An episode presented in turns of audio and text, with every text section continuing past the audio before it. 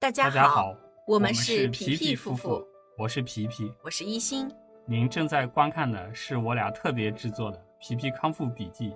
自救求生学习专题系列。旨在为您踏上康复之路时指条直路。大家好，第三小节我们来分享的是胆道并发症。首先，我们来看看它的发病原因以及胃癌手术后的胆囊坏疽。胃癌根治手术之后的并发症呢，包括了有胃切除的并发症，以及淋巴结廓清相关的并发症。前面两小节我们讲过吻合口漏以及这个假性动脉瘤。由由于这个手术技术以及手术器械的进步，关于胃切除常见的一些手术近期并发症，比如说吻合口出血呀、十二指肠残端破裂呀、吻合口破裂呀，或者是漏啊，就是我们说的这个吻合口漏。术后的一些梗阻啊，这些情况啊，都在的发生率都在下降，而且根据他们的这些诊断处理情况，一般都是临床普通外科所应该要熟悉的内容。相比较而言呢，这个根治性的切除和淋巴结廓清相关的并发症呢是比较少见的，临床上比较容易引起误诊或者是漏诊，处理起来呢也比较麻烦。胆道近期并发症啊、有包括了胆囊坏疽和胆漏；远期并发症有胆囊淤积和胆囊结石。什么意思呢？就是做完手术之后的近期比较容易发现发生的并发症是胆囊坏疽和胆漏，而做完手术之后比较长的时间里面呢，远期的并发症是胆囊淤积和胆囊结石。我们一个一个来看啊。首先，我们来看看胆囊坏疽。胃癌根治术之后呢，胆囊坏疽是胃癌根治手术扩清，嗯，是第十二号组淋巴结行行肝十二指肠韧带脉络化引起的特殊并发症。就是在去做这个扩清的过程中当中，淋巴结要把它一组一组都是管哪个位置的啊？淋巴结啊管哪里的啊？它是第十二组淋巴结实行肝十二指肠，肝和十二指肠韧带脉络化，韧带脉络化引起的特殊并发症。胆囊动脉多数啊。会起自肝固有的动脉分支，胆囊动脉，大多数是从这个肝自己本身固有的动脉分支上面长出来的。但是呢，胆囊三角到达啊，会经过这个，就是这些动脉呀，会经过胆囊三角到达胆囊。一般情况下呢，肝十二指肠韧带脉络化。不容易损伤胆囊动脉，但是少数的患者胆囊动脉会变异，自啊会起自肝固有的动脉近心端，靠近心脏的那个部分，就是这个肝原本固有的那个动脉靠近心脏的那一部分，有少数患者会胆囊动脉变异。如果呀是在这个扩清第十二组淋巴结的时候误伤，手术之后就有可能会出现胆囊坏疽。为什么？因为它这个误伤了以后呢，这个胆囊动脉就会发生变化，就有可能会导致行血的这个动脉发生淤堵或之类，然后这个胆囊得不到这个有效的这个血液供应。缺氧啊什么的，它就有可能会坏疽。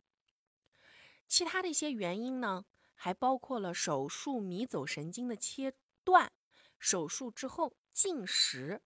手术之后进食和手术的之后的迷走神经切断，会引起胆囊排空障碍、胆汁瘀滞、胆囊内压升高等一系列的这种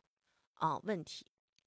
之前在咱们的那个密友群里面呀，就一直会有一个呃密友啊，他经常就是在问一个问题，就经常在在问，就说：“哎呀，我这个总是消化不好，这个胆胆囊这个位置不好，总是这个胆囊位置不好。”然后后来跟他聊下来之后，他发现就是就是发现他的这个问题就是胆囊上出了问题，但是他这个胆囊并没有坏疽啊，胆囊并没有坏疽，是后面的这个问题是出现了胆漏，它不是坏疽，它是有了胆漏。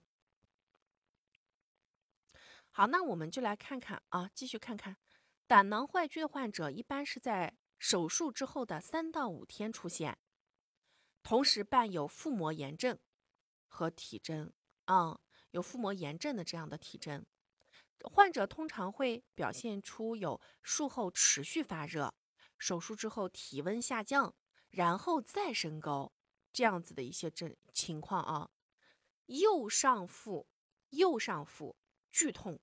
因为我们肝嘛啊，右上腹剧痛，腹肌紧张、压痛和反跳痛，然后呢会出现心率增快。白血细胞升高等全身中毒的这种症状，啊，血红血液里面的这个白细胞，血液里面的这个白细胞会升高等全身中毒症状。临床上面呢，酷似是十二指肠残端漏，啊，临床上的这些表现这些症状很像是十二指肠残端漏，但是呢，它不是，像胃癌。除了说胃窦癌会侵犯到十二指肠时，能才需要勉强的切断十二指肠以外，一般情况下十二指肠的组织会比较健康，残端分闭以及包埋可靠。手术之后啊，会出现十二指肠端漏、残端漏的可能性是比较小的。为什么呢？因为我们。大部分的问题是出现在胃部里面，十二指肠最多就是发个炎。真正的就是问题出在十二指肠上的时候，这个问题已经很严重了。一旦是怀疑出现了胆囊坏疽，就应该急诊行腹部 B 超检查，去了解一下这个胆囊情况以及右上腹的这个积液具体位置和它的这个积液量，可以啊这个急诊剖腹去探查一下。行胆囊切除术，因为如果这个胆囊坏疽在里面了，你不给它切掉的话，那这个时候你可能会引起更严重的问题，因为它的坏疽了以后，它那个胆汁会流到整个腹腔里面去，胆胆汁可是有很强的腐蚀性的胆汁酸。现代超声介入治疗的这个发展，可以在 B 超的引导下穿刺抽液，或者是置管引流。其他的一些治疗包括了积极广谱的抗生素控制感染，以及肠外营养支持等等等等这样子的一些情况来去治疗。预防胆囊胆囊坏疽最有效的办法，就是在脉络化解剖肝十二指肠韧带的时候，辨认清楚胆囊的动脉，予以保护，避免误伤和误扎。这个问题主要还是由。医生的这个手术的熟练程度来把握啊。如果是说对于判断胆囊动脉是否损伤没有把握的，那么在腹腔手术操作结束、关上他的腹部之前，一般医生都会检查一下胆囊的这个血运情况，去先观察一下，看看正不正常。如果是说这个胆囊血运不佳，可以进行胆囊切除，就是他这个已经已经受到影响了嘛。有一些患者胆囊床宽啊，而且宽阔非常阔，就是他这个胆囊床啊很宽阔，有肝脏的侧支血管来供应胆囊。如果在这种情况下呢，那么即使是扩清的时候，医生会误伤或者是结扎胆囊的动脉，也不一定都会引起胆囊坏疽。这个完全就是看每个人的这个生长情况是什么样，和医生他判断。这个东西到底会不会影响？因为只要这个胆囊有正常的动脉血供应，其实就还好，它不会坏疽的。极少数的情况下，即使是这个胆囊动脉予以保留，又因为呃，医生在去给你做完手术之后，要去扩清这个第七、第八、第九组的淋巴结、脉络化肝总动脉以及根部结扎位左动脉，就是好多这个位置啊，会引起肝总动脉的扭曲并血栓形成。啊，是什么意思呢？就是这个肝总动脉的扭曲合并血栓形成，再加上这个扩清幽门。上面的这个第五组淋巴结石脉络化胃十二指肠上动脉的时候，啊误伤或者结扎，这些都会引起胆囊血供受损，也会出现胆囊坏疽。这个就是为什么会出现胆囊坏疽的一些原因。当然了，这里的这些内容呢，主要就是给医生看的。医生他做手术的时候，因为我我们学习的这个笔记呢，呃是。是专门去看了国内非常啊这个著名的一本胃癌外科学，所以基本上我们看的都是这个外科医生他们必看的内容，就是去了解的这个部分，去来了解为什么会出现这些疾病的情况，从这个手术的外科手术的角度去来理解的。就是这个这个这个情况到底是怎么发生的？所以当你能够清楚的知道这些情况是怎么发生的，那么其实当真正的发生这个情况的时候，医生的治疗方案说要切胆囊，那你可千万不要说医生我不切我不切。为什么？因为一旦这个胆囊它真的已经坏疽了，你切掉就是最好的方最好的保护，对于你剩下的那些器官和组织来讲是最好的保护了。啊，当然，医生也会看你那个胆囊坏疽的程度到底是怎么样。但一般情况下，如果他已经开始坏疽了，那医生很有可能就会给你切，因为他那个里面的一些组织已经坏死了嘛。啊，那么不太可能说还能救活啊这样子的情况。所以，就当你医生说，哎，你这个坏疽了需要切掉，那么这个时候你可一定要认清现实，这个坏疽了的胆囊是不可能再留在你的肚子里的。好，第二个是什么呢？胃癌术后胆总管损伤，胆漏，胆漏啊，就是我们说那个群里面那个胆漏的朋友。胃癌根治手术扩清第十二组的淋巴结，脉络化肝十二指肠韧带的时候，胆总管表面组织剥离过分，以至于会影响到其他的血供，或者是手术当中呢，胆总管误伤。没有及时的发现处理，或者是网膜孔附近放置的这个引流管压迫或者是负压，它会吸引这个胆总管，啊，这些都会引起胆总管的胆漏。那特表征是什么？就是我们家属和患者自己要来去观察的，就是如果说手术之后会出现发热、白细胞升高这些感染中毒症状，那么就要提高警惕了啊。那一般这个怎么弄呢？就是腹腔引流液性质会被改变，引流液会为黄色胆汁样，一般是没有渣的。判断引流液性质对于诊断胆漏是有很重要意义的。就是一般这个就是腹腔引流液嘛，就是你手术之后呢，手术之后呢，一般它都你的腹部不是都会有插管吗？它都会来看这个引流液的颜色，去来判断，然后是腹腔里面现在的那个生长情况。这个颜色是红的，还是这个颜色是黄的，还是什么的？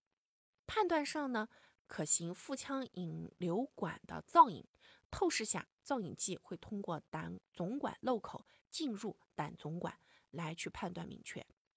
这什么意思呢？一旦是在透视状态下，这个造影剂能顺利的穿过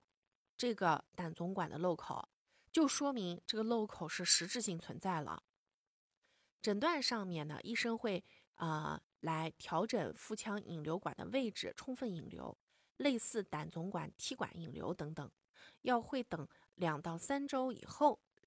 引流管周窦道形成之后，来确认胆道通畅以后，才会拔出引流管，